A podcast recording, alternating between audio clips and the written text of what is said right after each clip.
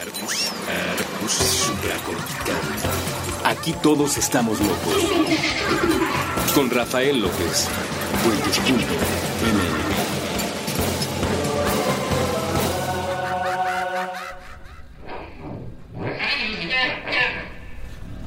Bienvenidos a Supracortical, yo soy el doctor Rafa López, soy médico cirujano por la Universidad La Salle, soy psiquiatra por la UNAM y soy consultor y comunicador en semiología de la vida cotidiana. El día de hoy quiero platicar con ustedes de las enfermedades que no están relacionadas con estrés, que no están asociadas a un factor emocional y me encantaría platicar con ustedes de todas las enfermedades que no están relacionadas a estos factores, pero no me va a dar la vida, no me va a dar el tiempo, mucho menos en estos minutos que comparto con ustedes y que me hacen el honor de escucharme cada semana, porque pues para empezar puedes ir y comprarte el libro de medicina interna escrito por Harrison, que es muy famoso entre los estudiantes de medicina, y ver un montón no, no, no, no, no, de enfermedades causadas por muchos otros factores, por infecciones, por temas genéticos, por temas eh, traumáticos, por temas, eh, qué sé yo, autoinmunes y un montón de factores más que causan enfermedades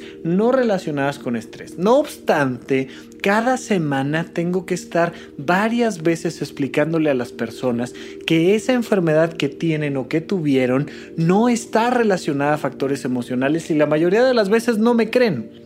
Quiero dejar muy claro que este programa no es una crítica a las personas que me hacen estas preguntas, que me preguntan si esta enfermedad que tienen está relacionada con estrés o no. De hecho, los invito a que se conecten a YouTube en vivo. Cada 15 días voy a estar haciendo la unidad de psicoterapia intensiva y ahí me pueden preguntar. No, la crítica y sí un poco va más bien hacia aquellos médicos que les dicen a sus pacientes que una enfermedad que no está relacionada con el estrés, según ellos, sí lo está. Porque entonces malinforman y entonces cuando yo tengo que explicar que no es así, las personas no me creen y de todas maneras quieren hacer técnicas de relajación para curar algo que no se va a curar de esa manera y genera mucha frustración en ellos cuando lo intentan, lo intentan, lo intentan y se dan cuenta de que no es por ahí.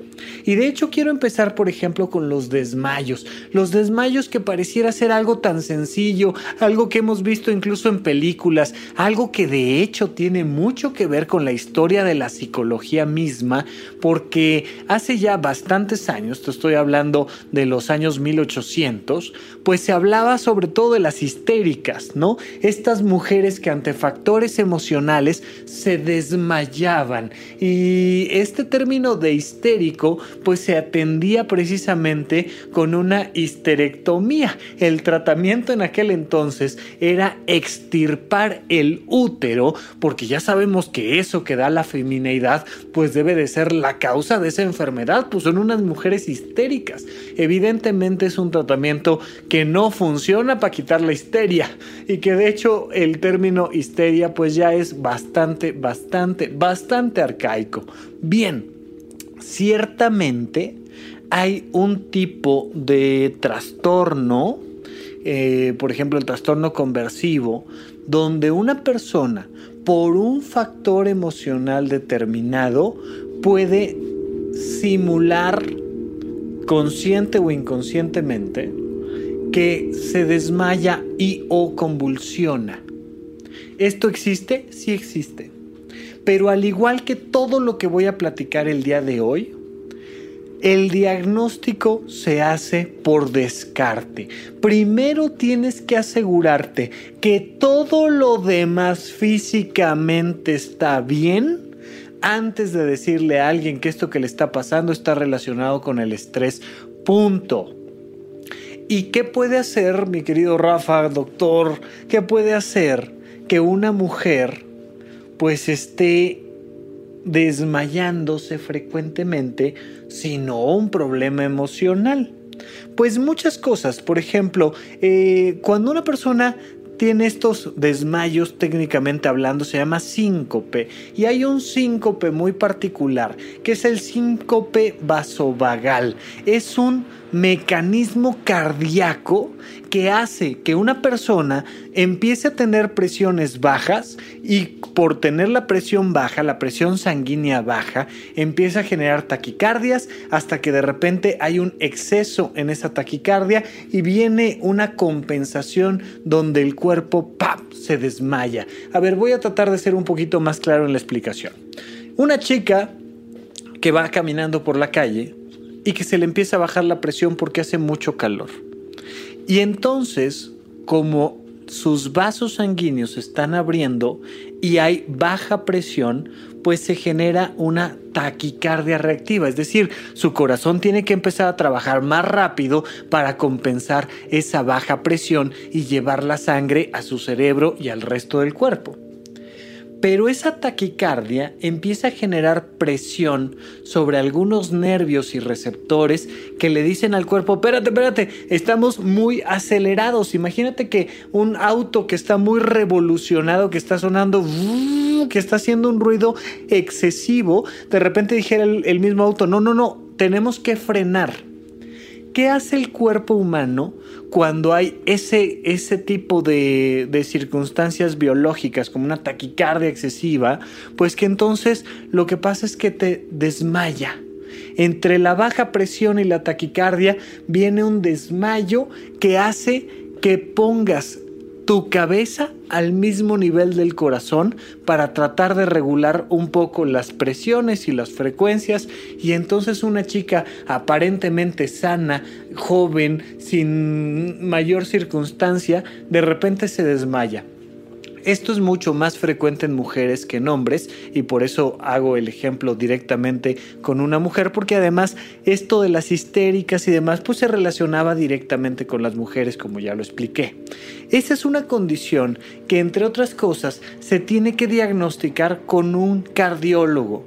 Muchas veces te tienen que hacer un holter, por ejemplo, un, un, estudio, un electrocardiograma de todo un día o de muchas horas para ver si estás teniendo algún tipo de arritmia o algún tipo de taquicardia antes o después o durante o algún factor que esté causando el evento. Pero es muy frecuente. Una persona joven que se desmaya no es porque no desayunó Siempre un desmayo tiene que ser analizado con un profesional, con un especialista. Una persona que se desmaya tenemos que saber si no estamos ante un tumor cerebral, si no estamos ante un fenómeno cardíaco, si no estamos ante algún tema autoinmune o algún otro factor que esté causando los desmayos. Evidentemente hay algunas eh, cositas que nos pueden hacer saber que esos desmayos sí están relacionados a un factor emocional o psiquiátrico y especialmente esto sucede cuando vemos que la persona única y exclusivamente se desmaya ante una discusión con la pareja o ante una discusión con los hijos o cuando no quiere enfrentarse a un compromiso en particular, un examen o alguna situación así y entonces solo le pasa en esas circunstancias. Pero aún así, aunque fuera en medio de una discusión con el novio, primero se tienen que descartar todas las demás posibilidades. Especialmente si lo que estamos viendo es una crisis convulsiva, necesitamos descartar antes cualquier otra condición neurológica, porque también puede ser un tema eléctrico, donde de repente te da una especie de, crisis convulsiva y entonces terminas tirado en el suelo con un aparente desmayo, con un desmayo, yo qué sé, y son factores que hay que descartar primero, porque si no van a llegar al psiquiatra y me van a decir que la persona es chantajista y que la persona además es súper irritable y que la persona por eso se desmaya. Y que crees que sí era chantajista, que sí era irritable, pero que no estaba relacionado con el factor emocional o no solo estaba relacionado con el factor emocional, sino que necesitaba un anticonvulsivo o necesitaba un medicamento para la presión arterial o necesitaba yo que sé qué otra cosa donde antes tenemos que descartar muchos otros factores. Ese es uno de ellos. Otro muy común que me preguntan, por ejemplo, es la parálisis facial. Seguramente has visto alguna vez en tu vida, y si no es bastante fácil que pronto te topes con una circunstancia así, con alguien dicen que se le fue chueca la boca, ¿no? Eh, ¿Qué pasa con esta parálisis facial? Mira, es muy curioso. Una parte de tu cara, imagínate tú que pones una línea recta que atraviesa en medio de tus ojos y en medio de tu nariz y en medio de tus labios. Es una línea recta vertical. Bueno, la mitad de tu cara, la mitad derecha de tu cara, va a estar inervada, va a estar eh, conectada a nervios que vienen de un lado del cuerpo y la otra del otro lado del cerebro, etcétera, etcétera, etcétera, ¿no? Hay una serie de nervios que hacen que tú puedas mover tu cara. Esos nervios que hacen que tú puedas mover tu cara se pueden afectar por muchos motivos, por muchos, y pueden hacer que entonces tengas esta parálisis facial. Fíjate que el término parálisis es muy claro, es muy evidente. Es la incapacidad para mover la cara, ¿no? Entonces, vamos a pensar que el lado izquierdo de tu cara se paralizó, no lo puedes mover. ¿Qué va a pasar? Que no vas a poder sonreír, que no vas a poder abrir el ojo, que no vas a poder enseñar los dientes y neurológicamente en compensación, sin que tú lo quieras hacer así, sino de manera automática, el otro lado, en este caso el lado derecho, va a sobrecompensar la parálisis izquierda y entonces va a haber una sonrisa excesiva, puede levantarse la ceja, puede haber esto que la gente llama que se te vaya la boca de lado. Cuando se te va la boca de lado, el problema no está tanto en lo que se nota, que es que uno de los lados está exageradamente moviendo, sino el otro, que el problema es que no puedes mover en, en este caso el lado contrario. ¿Sí? Y esto de que se te vaya la boca de lado, a la gente le encanta, le fascina relacionarlo con estrés. Pues es que estaba trabajando mucho, pues es que estaba muy preocupado y entonces se me fue la boca de lado, me dio una parálisis facial y esa es la causa, el estrés. Me tengo que ir de vacaciones, tengo que descansar, tengo que hacer yoga, tengo que tomar una sesión de Reiki, tengo, yo qué sé qué hacer. No. Todavía hasta la fecha se le llama parálisis periférica idiopática. Este término de idiopática, el doctor House decía que era porque somos unos idiotas que todavía no sabemos realmente qué le está pasando a nuestros pacientes, pero en realidad significa que pues no sabemos, realmente no sabemos la causa de ese factor. No obstante, en muchas ocasiones se relaciona con una infección por virus herpes tipo 1 y entonces este virus se te mete a los nervios y causa la parálisis facial. Es algo extremadamente común. De el total de parálisis facial se estima en uno de los estudios que estaba revisando del Instituto Mexicano del Seguro Social que hasta un 50% de los casos va a ser esta parálisis idiopática, esta parálisis periférica idiopática y muchísimos de esos estarán relacionados con una infección viral. Si tú tienes un 50% de los casos donde realmente el factor es el herpes o es algún otro otra combinación desconocida que afectó ahí el sistema nervioso.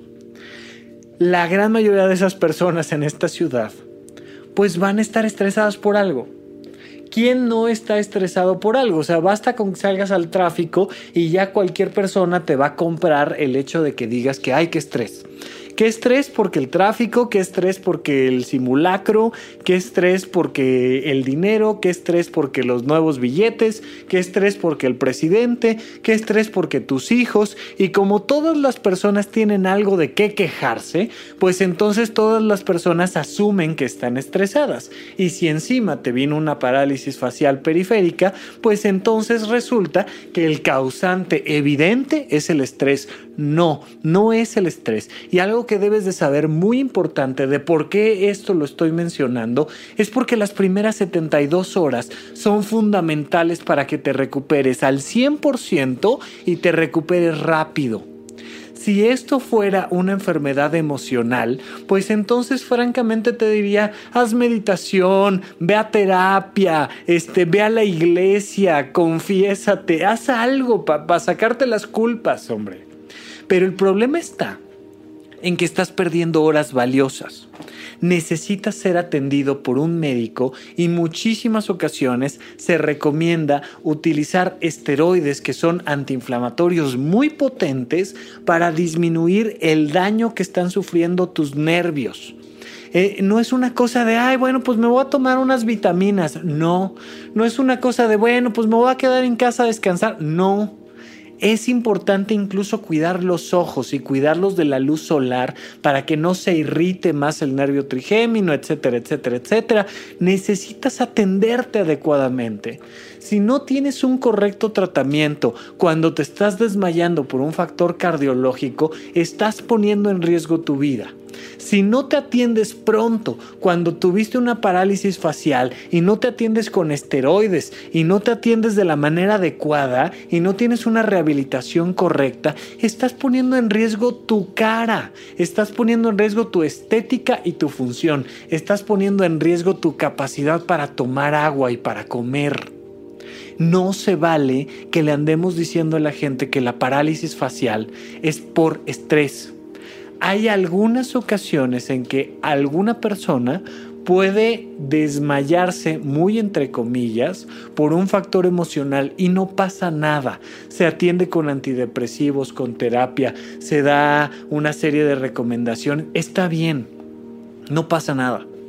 Pero el problema es cuando es un factor cardiológico y no lo estamos atendiendo, cuando es un factor neurológico y no lo estamos atendiendo, cuando es un tema infeccioso y no lo estamos atendiendo. Y en este caso de la parálisis facial, nunca de los nunca va a estar causada por estrés. Yo he conocido personas que han terminado suicidándose por ansiedad o por depresión. No es algo que yo quiera, pero pues me ha tocado vivirlo. Y ninguno de ellos tuvo parálisis facial. No es la causa. Es muy importante que comprendamos que hay muchísimos factores que no están relacionados al estrés y que necesitamos atendernos adecuadamente.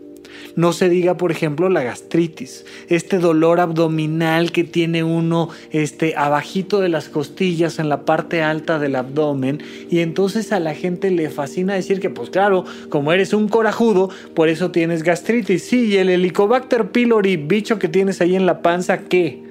El Helicobacter pylori es una bacteria muy bonita, muy famosa, famosa porque es capaz de vivir, nadar feliz en los jugos gástricos que normalmente matan a la gran mayoría de los bichos. Fíjate que los jugos gástricos son extremadamente ácidos, muy muy ácidos. Esto de que ay no te tomes coca porque porque es ácida, no sabes tú lo que tu propio cuerpo genera y avienta el estómago. Son líquidos ácidos que están diseñados básicamente para dos cosas. Son una primera barrera de defensa contra los bichos, contra las infecciones y además están diseñados para destruir el alimento y poderlo convertir en un líquido que después en tus intestinos va a permitir que se absorban los nutrientes. Pero la gente relaciona muchísimo la gastritis con los factores emocionales. porque Esto, igual que el tema del síncope, tiene una cierta lógica. La lógica está en que ciertamente te ha pasado, estoy seguro, en alguna ocasión que te enojas y pues te dan náuseas. Te puedes enojar tanto que llegues hasta el vómito y entonces te puedes dar cuenta de que sí es verdad, hay una relación muy muy marcada entre el funcionamiento del tubo digestivo y las emociones. Cuando te dan una buena noticia, hasta te dan ganas de beber, de comer, de disfrutar. Cuando te dan una mala noticia, se te quita el hambre, te dan náuseas, te da diarrea, te puede dar vómito, te puede dar un dolor abdominal importantísimo, te puede dar eh, distensión de los intestinos y entonces sientes este dolor de colitis, ya sabes, etcétera, etcétera. Sí hay una relación muy importante, pero la mayoría de las veces no es por ahí y especialmente tenemos que saber si estamos ante un caso donde el Helicobacter pylori está causando una gastritis o donde es un factor francamente emocional. Vamos a un corte y regresamos con ustedes aquí a Supracortical.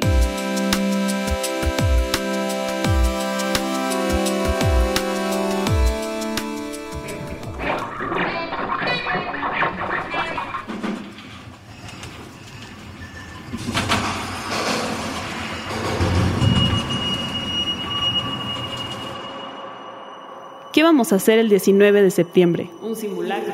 Pero uno bueno. Hay malos. El día del temblor utilicemos la grieta que quedó entre las 7.17 y la 1.14 para simular que vivimos en el país que nos gustaría. que nos gustaría. El país que no puede ser por culpa del que se pasó el alto, Del que ofreció mordida, del que siempre llega tarde. todos. Cinco horas siendo la mejor versión de nosotros mismos. Vámonos al bosque. Tienes que trabajar. Apaguemos el internet. Conéctate. Puede que nos guste y nos quedemos. Pero siempre regresas. ¿Qué probabilidad hay de que vuelva a pasar? ¿Para qué hacemos simulacros? ¿Qué probabilidad había de que volviera a pasar? ¿Para qué nos arriesgamos? Si nos quedamos en la ciudad, volvamos a las mismas horas, a los mismos lugares. A ver cómo se ven nuestras caras cuando no estamos espantados. A ver cuántos edificios han derrumbado. A ver si podemos volver a hacer todo lo que presumimos el resto del año. A ver si vuelven a desaparecer los colores. A ver si le borramos las líneas al mapa. A ver si descubrimos cómo mantener la solidaridad y la convertimos en el sustituto del gobierno. Haber sobrevivido.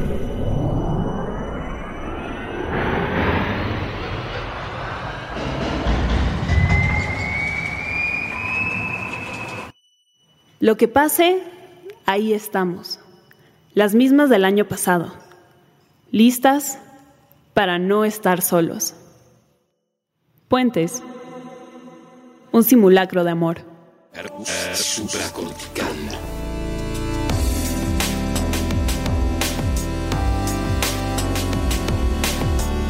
Estamos de regreso con ustedes aquí en Supracortical. Yo sigo siendo Rafa López. No olviden buscarme en mis redes sociales, en Twitter, en arroba Rafa Rufus, la red en la que más estoy activo. Pero pueden mandarme sus preguntas a través de contacto arroba o visitar la página. Ahí viene un botón de suscripción y les voy a estar mandando la información de los cursos de semiología. Les voy a estar mandando la- las conferencias que voy dando. Les voy a estar mandando algún contenido exclusivo extra que últimamente no he hecho mucho porque verdaderamente la vida ya no me da.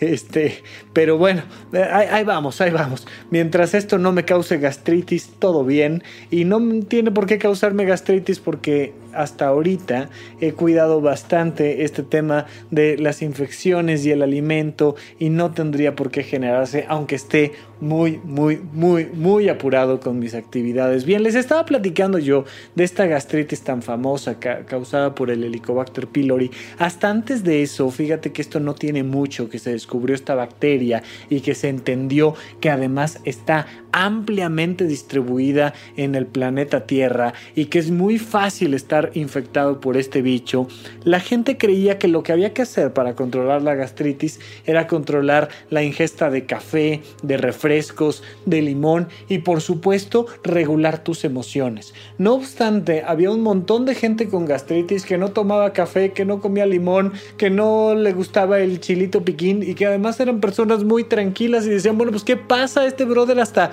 úlcera gástrica tiene. ¿Qué sucede?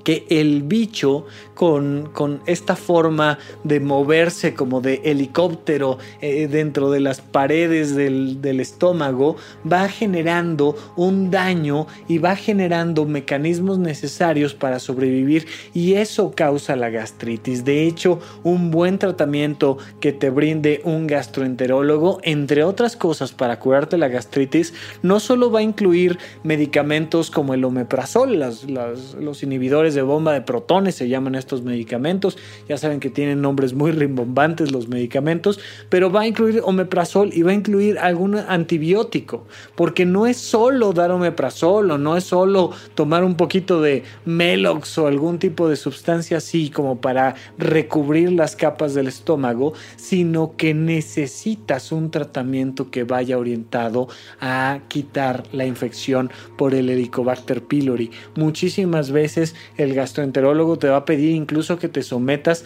a, una endoscopía, a que entren a través de tu garganta con una cámara y tomen una muestra de las paredes del estómago para demostrar que el causante está siendo una bacteria.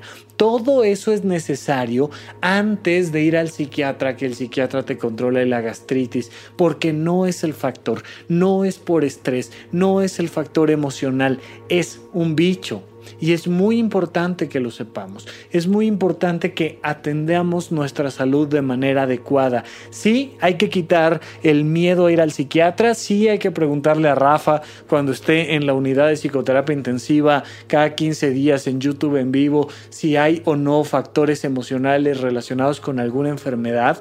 Pero la verdad, la verdad es que antes tenemos que descartar mil y un cosas, mil, mil y un cosas antes de poder asumir que hay un elemento relacionado con estrés. Ahora, fíjense que hay otra enfermedad muy interesante. Es una, más que una enfermedad, es una condición que se llama temblor distal esencial. El temblor distal esencial es que tu mano tiemble, que, que, no tengas muy buen pulso y que entonces estés temblando todo el tiempo. Yo conozco a una persona muy, muy, muy, muy cercana a mí que se ha peleado N cantidad de veces con doctores de un grado superior que ella porque está temblando. Y entonces estresa a los doctores y le dicen, ya doctora, cálmese, deje de temblar. Y la respuesta siempre de esta doctora es, no puedo, imbécil, esto es congénito, lo tiene toda mi familia, lo tengo yo y se llama temblor distal esencial. Y es así como esto que relacionamos mucho con el Parkinson, que es que la mano tiembla, pues imagínate que ella está eh, por aplicar una inyección o imagínate que está por intubar a un paciente o imagínate que está comiendo simplemente y entonces la gente le dice que no tiemble porque está muy nerviosa. Fíjate que las emociones intensas, sobre todo las emociones negativas, el enojo, eh, la ansiedad, el miedo, sí causan este tipo de temblor. Me refiero al hecho de que la mano tiemble, pero normalmente se relaciona con estados muy, muy, muy, muy intensos emocionales.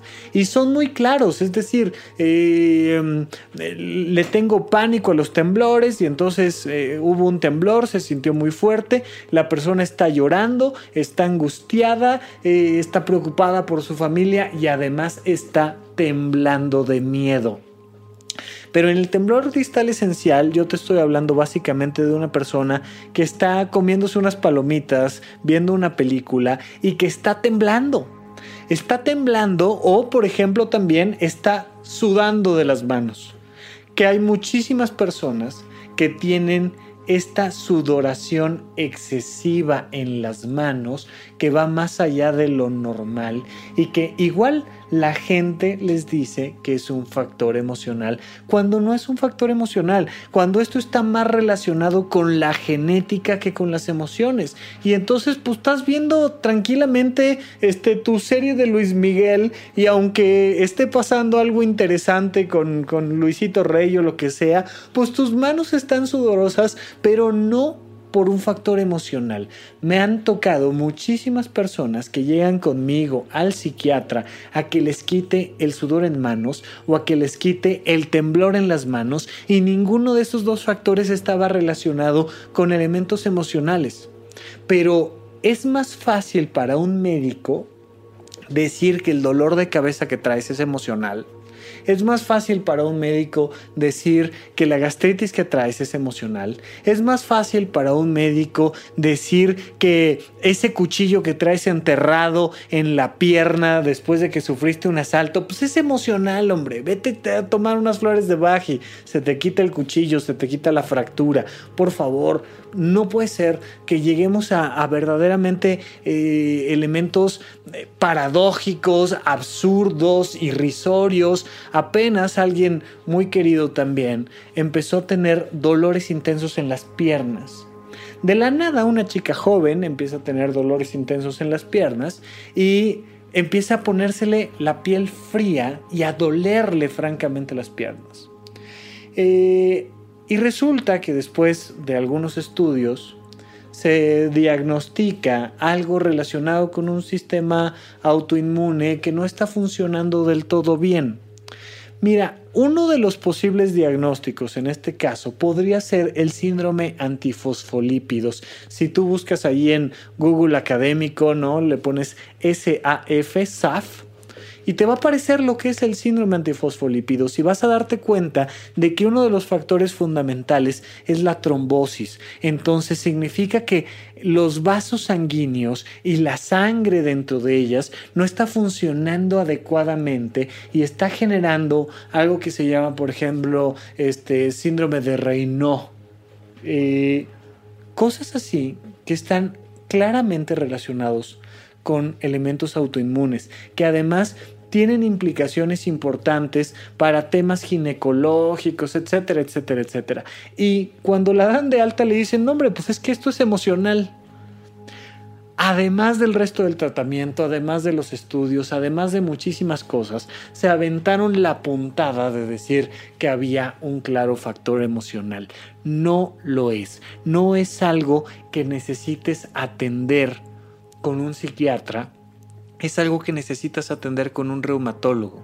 Otro clarititititito es el bruxismo. Es rechinar los dientes por las noches. Cuando duermes, empiezas a rechinar los dientes y entonces la gente dice pues es que estás muy estresado. Estás evidentemente tan estresado que no estás logrando dormir y descansar y entonces en las noches pues rechinas los dientes. ¿Qué pasa? Que vas al dentista normalmente porque ya te empieza a doler o, te empiezas a acabar el esmalte de las piezas dentales o te empieza a doler, digamos que abajito enfrente del, del oído, ¿no? De, de, donde está propiamente el huequito con el cual escuchas abajito y tantito enfrente, te va a empezar a doler porque tu articulación de la mandíbula que se une ahí a una pieza del cráneo, pues empieza a doler mucho. Llegas con el dentista y te dice, pues es que estás muy estresado. Te dice que estás muy estresado, te manda a hacer una guarda y hasta ahí queda el tema.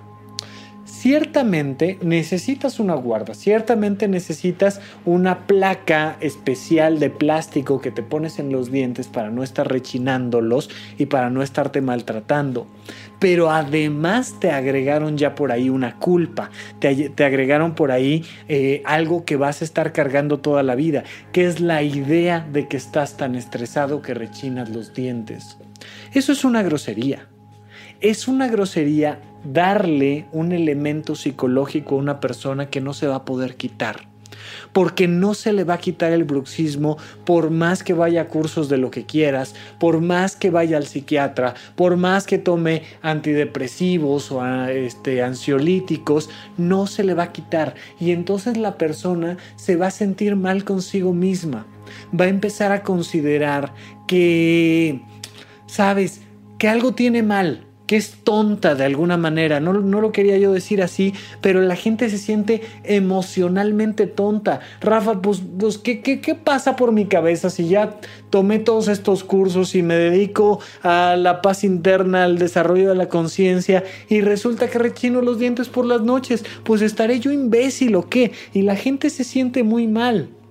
Bastaba con que el dentista le dijera, pues sí, estás teniendo bruxismo, estás rechinando los dientes y entonces lo que tenemos que hacer es mandarte a hacer una guarda. Puede ser una guarda que te haga el dentista y ya, o si el problema es un poquito más grave, te la tiene que hacer un maxilofacial. Son unas guardas de descanso que son un poquito más gruesas en la parte frontal, digamos, cerca de los dientes de hasta adelante y un poquito más delgadas hacia atrás y entonces te permiten apoyarte mejor en las noches y descansar la articulación eh, eh, la, articulación de la mandíbula y entonces vas a estar mejor, vas a cuidar tus dientes, vas a evitar dolor en tus articulaciones de la masticación y te vas a sentir mucho mejor pero no tenían por qué agregarte ese dicho, ese hecho de decirte que como estás muy estresado te está pasando esto.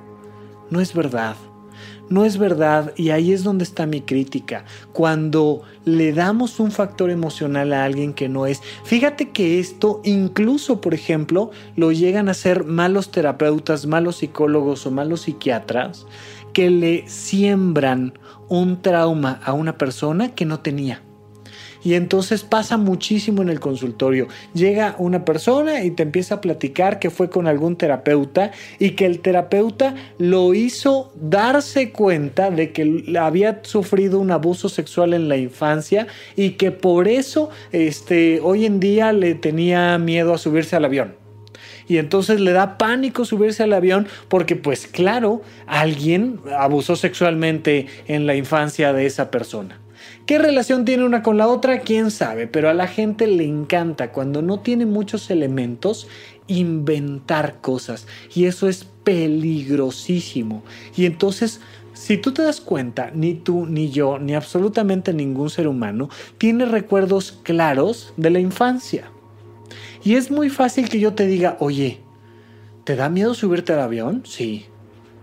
¿No será que alguien te haya abusado sexualmente?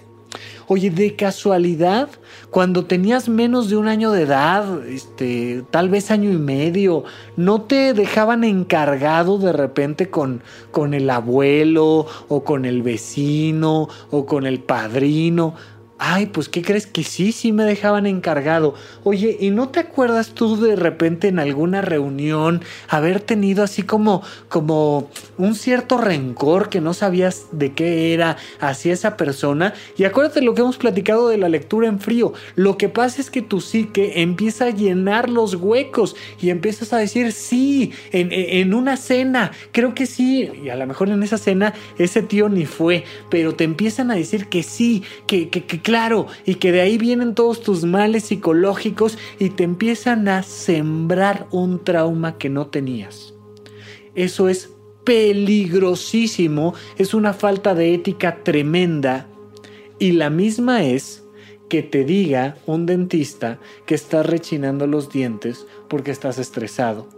Igualito es que una persona que tiene epilepsia le digan que está teniendo eh, ataques epilépticos porque está estresado. Es exactamente igual de antiético que una persona te diga que tienes gastritis porque estás estresado sin haberte hecho antes una biopsia para identificar eh, al Helicobacter pylori.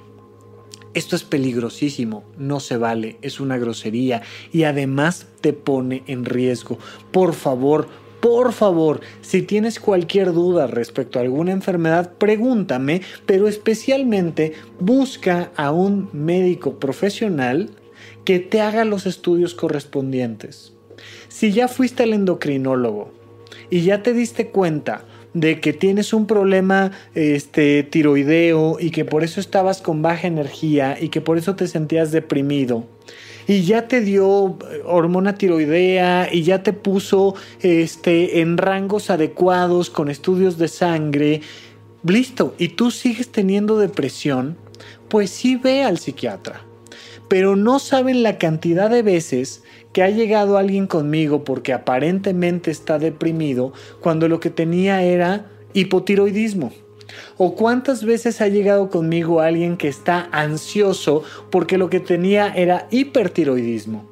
o muchísimas otras enfermedades relacionadas, anemia por ejemplo, lo hemos platicado en otras ocasiones, pero la anemia, entre otras cosas, se presenta con algunos síntomas depresivos.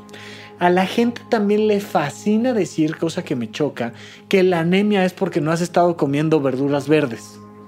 Cuando muchísimas ocasiones, por ejemplo, esto le pasó a una tía mía, este, del lado de mi mamá, murió, murió de un cáncer de colon.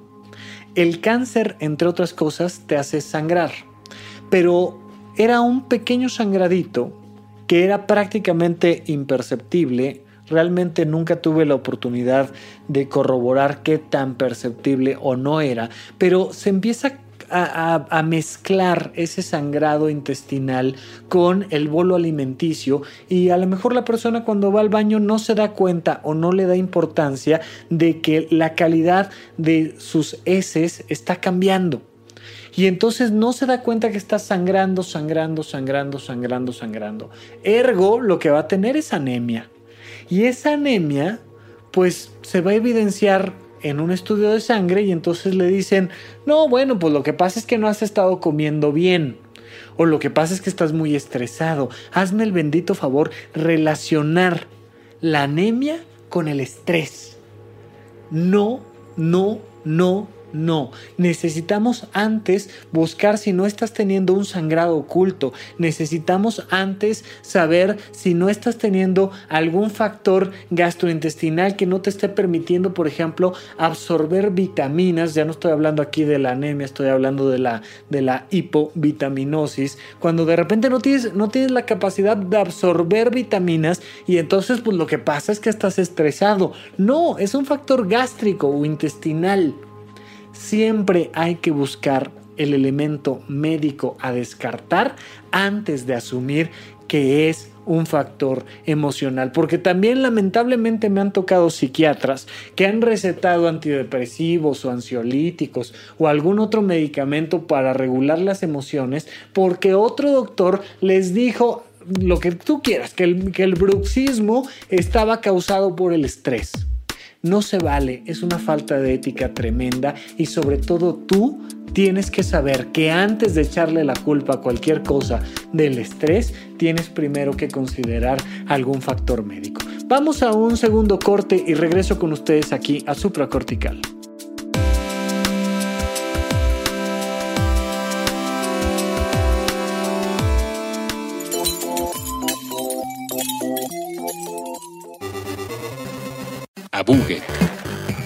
No se vale trabar.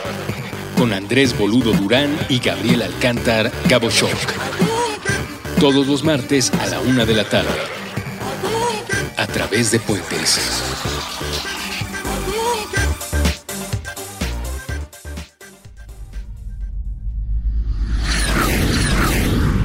Intercambios horizontales. Madame Malé. Conversaciones de diseño con Ana Elena Malé. Con Ana Elena Malé. Nuevo episodio todos los jueves a las 10 de la. Puentes.m.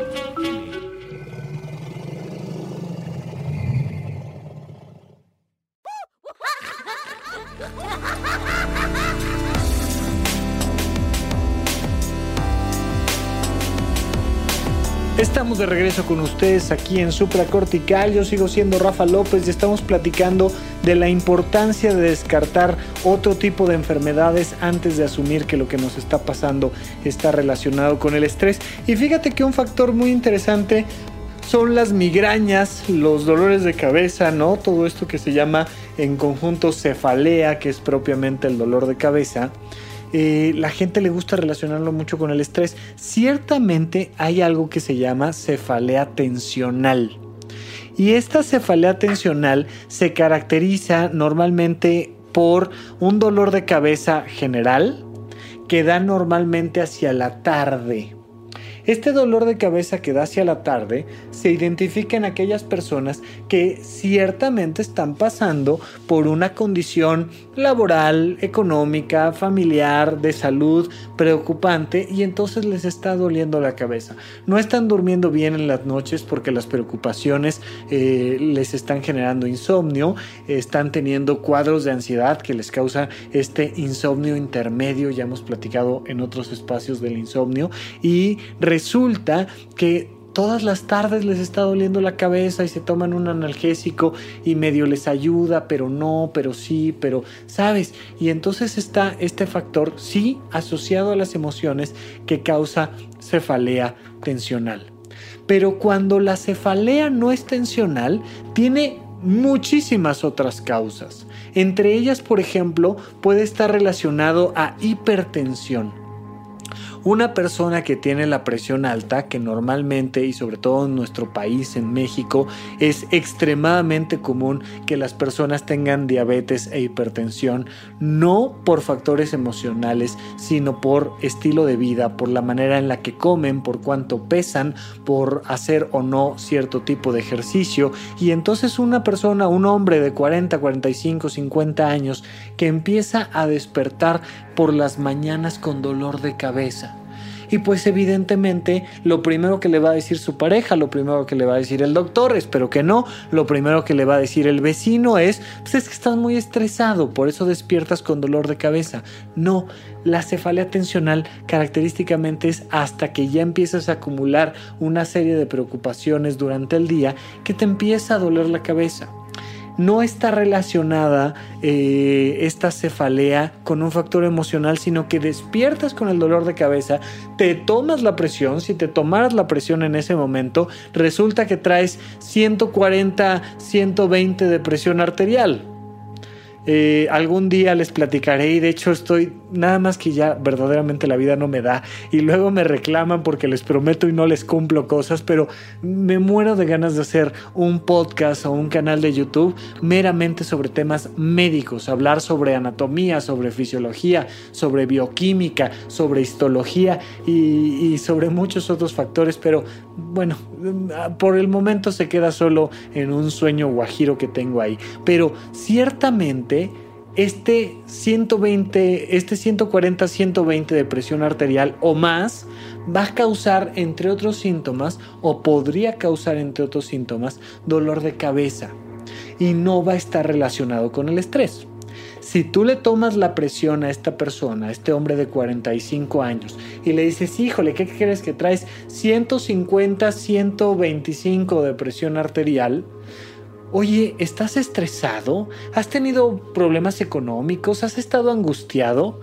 ¿Qué crees que te va a contestar? ¿Es un hombre de 45 años que vive en la Ciudad de México? Pues por supuesto que sí. Por supuesto que tiene una deuda pendiente. Por supuesto que tiene una hipoteca. Por supuesto que tiene hijos que están saliendo mal en la escuela. Por supuesto que es una persona normal. Aunque sea el tráfico y las dos horas de ida y las dos horas de regreso atorado en el tráfico lo estresan. Claro. Y entonces entonces, igual que con el bruxismo, le regalas un peso emocional extra.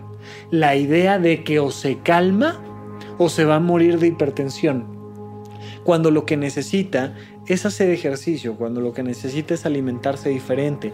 No necesitas decirle que esto está relacionado con el estrés. Ciertamente si sale y hace ejercicio, ciertamente si toma unas vacaciones, ciertamente va probablemente a mejorar su calidad de vida, especialmente si come mejor y hace ejercicio, va a mejorar su calidad de vida y puede bajar algunas cifras su presión arterial, pero no por el factor emocional sino por el factor físico.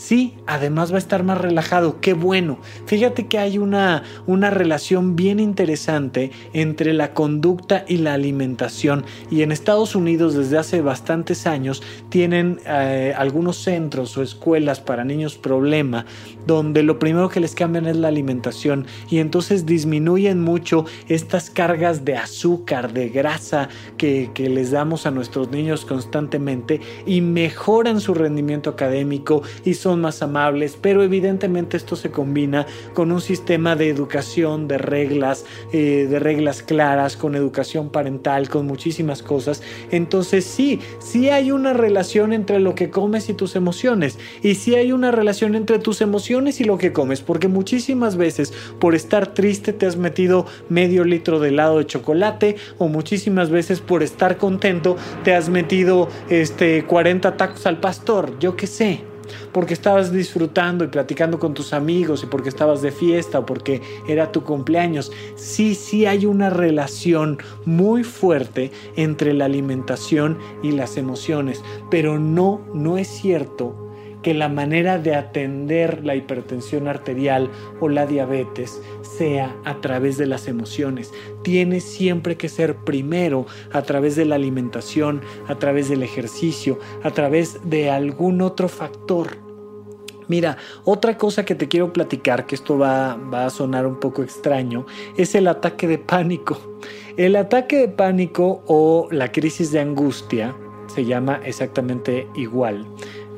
Perdón, más bien se llama diferente, pero es exactamente lo mismo, es un factor que tiene que atender un psiquiatra.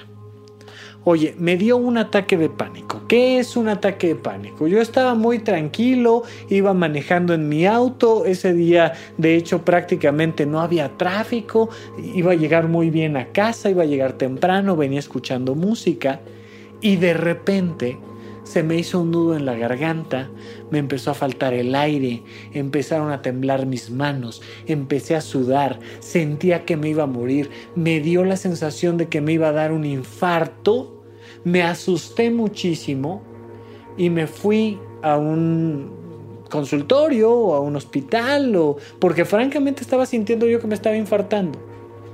Y entonces el doctor me hace el electrocardiograma, y me descarta un infarto y me dice, no, pues su corazón no es. Y ya para cuando me está dando el resultado, me empiezo a sentir bien. Me empiezo a sentir tranquilo, se me pasa y me dice, ¿sabes qué? Es que es estrés. Estás muy estresado, necesitas relajarte. Ah, bueno, pues ok, pues este, pues para relajarme me voy al cine y entonces el fin de semana se va al cine y está viendo eh, la última de Winnie Pooh, ya sabes, ¿no? Este, eh, buen viaje Christopher Robin o como quiera que se llame, que a mí me gustó mucho, pero soy malo para los títulos y está viendo una película tranquila, relajada y de repente en medio de la película otra vez el nudo en la garganta, náuseas, ganas de salir corriendo pero no sabe a dónde, se para pero se quiere sentar, se sienta pero se quiere parar y se siente muy mal y otra vez viene la opresión en el pecho, la sudoración, el temblor en las manos, siente que se está infartando y regresa al cardiólogo y le toman un electrocardiograma y le dicen lo que pasa es que estás muy estresado de tu corazón no es. O sea, no te estás infartando. Tengo aquí el electrocardiograma y me queda claro que no te estás infartando. Así es que más te vale que te empieces a relajar. Pues, ¿qué crees? que tampoco es estrés. esto lo voy a explicar porque esto sí lo tiene que atender un psiquiatra. Esto sí es una condición que tiene que atender el psiquiatra. Y sabes qué? Sí te va a mandar un antidepresivo. Y sabes qué? Sí te va a recetar ansiolíticos. Y sabes qué? No es estrés. Ay, ¿cómo, O sea, ahora sí ya no entendí. Lo atiende el psiquiatra, te manda antidepresivos, te manda ansiolíticos y no es estrés. No, Tú puedes irte a tomar clases de yoga, puedes irte a leer el tarot, puedes irte de vacaciones dos meses, puedes este, eh, aprender meditación y no se te van a quitar los ataques de pánico, no se te van a quitar las crisis de angustia. ¿Por qué no se te van a quitar? Porque no están relacionados con un factor psicológico, sino bioquímico tiene que ver con tu adrenalina y noradrenalina, tiene que ver con tu sistema nervioso central, tiene que ver con factores neurológicos, tiene que ver con un funcionamiento de tu encéfalo y no con una lectura psicológica de tu vida.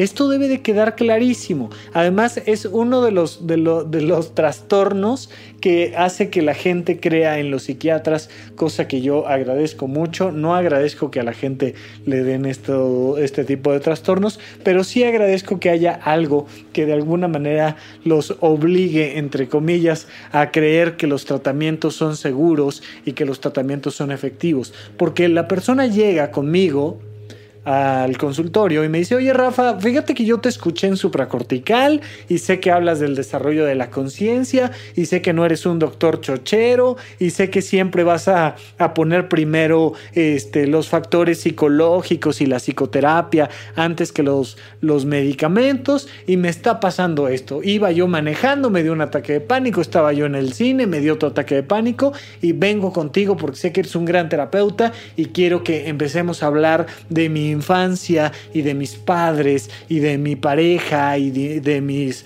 conflictos vocacionales porque necesito resolver esto de los ataques de pánico. Y le digo, muy bien, Punto número uno, por supuesto que podemos este, comenzar un proceso terapéutico, pero punto número dos, lo primero que tenemos que hacer es quitarte esos ataques de pánico con medicamentos.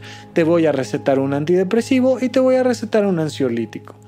Oye, no, ¿cómo crees? Pues si yo precisamente vine contigo para no tomar medicamentos. Y yo precisamente lo que te platico es que si no te tomas los medicamentos, no vas a salir de este cuadro de ataques de pánico porque te están dando cada tres días y van a seguirte dando.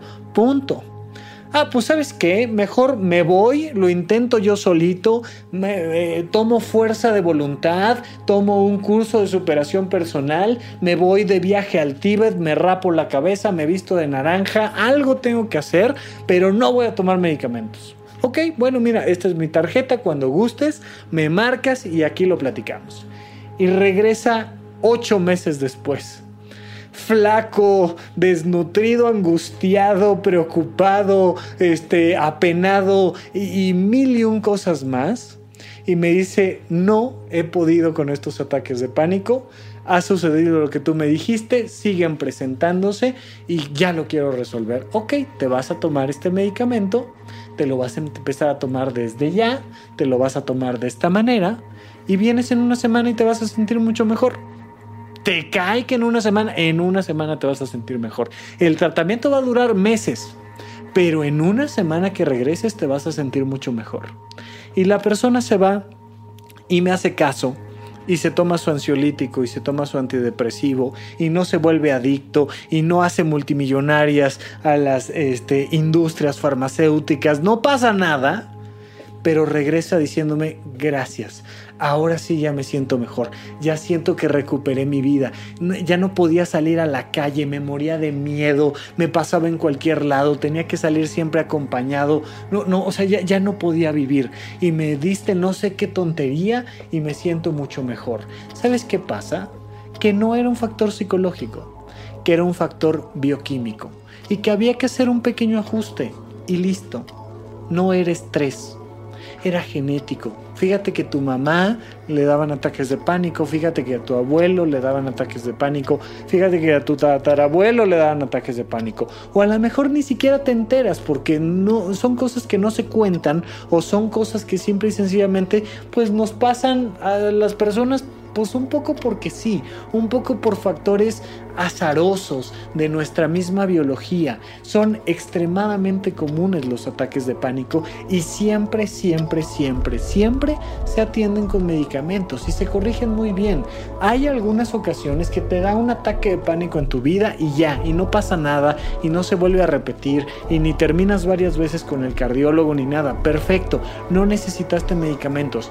Qué bueno pero en muchas ocasiones muchas personas sí lo requieren y no son por estrés. Mira, hay un millón de enfermedades más donde las personas consideran que el estrés o los factores emocionales están causando esta enfermedad. Cuando tengas la duda, de verdad, conéctate a YouTube en vivo y lo platicamos y será un tema interesantísimo, porque ahorita pues te platiqué un poco las que las que me acuerdo, ahora sí que las de esta semana, pero habrá muchísimas más. Y en serio hay algunas que son francamente absurdas, pero otras no tanto, otras sí hay que pensarle. Y muchas veces sí tienen algún factor emocional, pero no son el causante.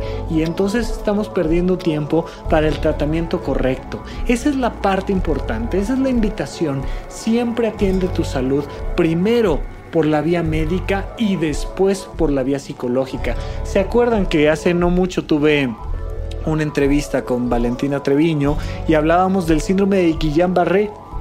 y a ella le ha tocado y me ha contado casos de gente que pues no se atendió porque le dijeron que estaba perdiendo la fuerza en las piernas por estrés. No puede ser. Tienes que atenderte con un profesional y tienes que atenderte de la manera correcta. Entonces, cualquier duda, yo estoy para servirte, pero siempre trata de descartar una condición médica antes que una condición psicológica. Les mando un gran abrazo y estaremos platicando de otros temas aquí en Supracortical la próxima semana. Hasta la próxima.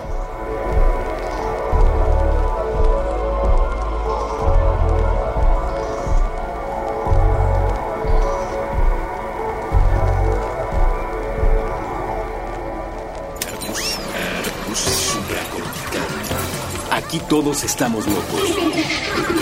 Con Rafael López.